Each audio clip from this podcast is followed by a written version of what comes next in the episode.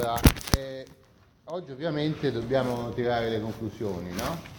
Eh, e però le tiriamo partendo da quello che eh, vi ho detto ieri, cioè questo contrasto che occupa tutto il XIX eh, secolo e sfocia nel XX fra eh, la visione che abbiamo visto, no? razionalista, individualista e leggicente che è stata detta, cioè centrata sulla fonte legge che eh, si introduce nel sistema per effetto della rivoluzione francese, ma non si limita alla Francia, è un'immagine, un'idea che si propone a tutta l'Europa.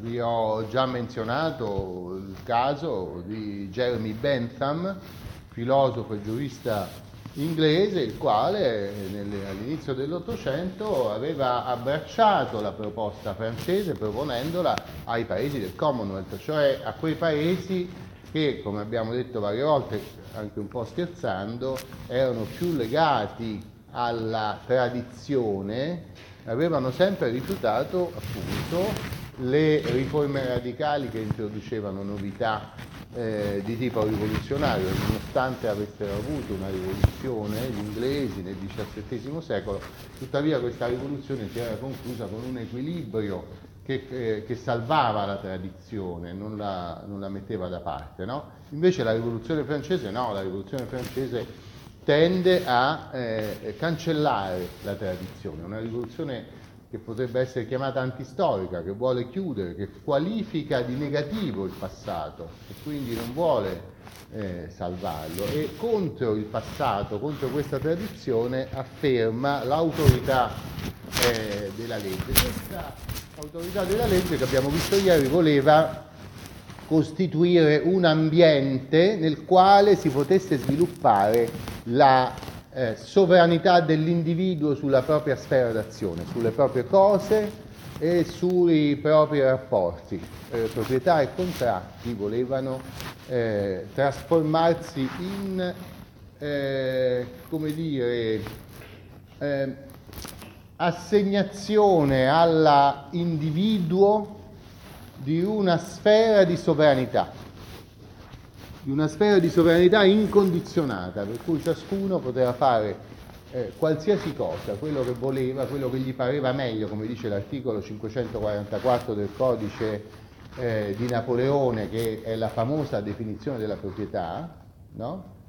e dice ciascuno può fare quello che ritiene di voler fare con le cose sulle quali ha diritto di proprietà e questo è il diritto di proprietà non è altro che il riconoscimento di questa assenza di limiti della volontà del proprietario sulla sua cosa, no? eh, mentre nei contratti ovviamente solo ciò che è proibito non si può fare, tutto il resto delle altre convenzioni sono libere, dunque la creatività nella creazione di vincoli giuridici. No? Allora, eh, sembra che lungo l'Ottocento però si, eh, si afferma un contrasto fra i sostenitori di questa visione individualista che possiamo chiamare spietata, in cui prevale il principio della libertà dell'individuo sulla concretezza degli effetti che questa, che questa libertà può produrre. No?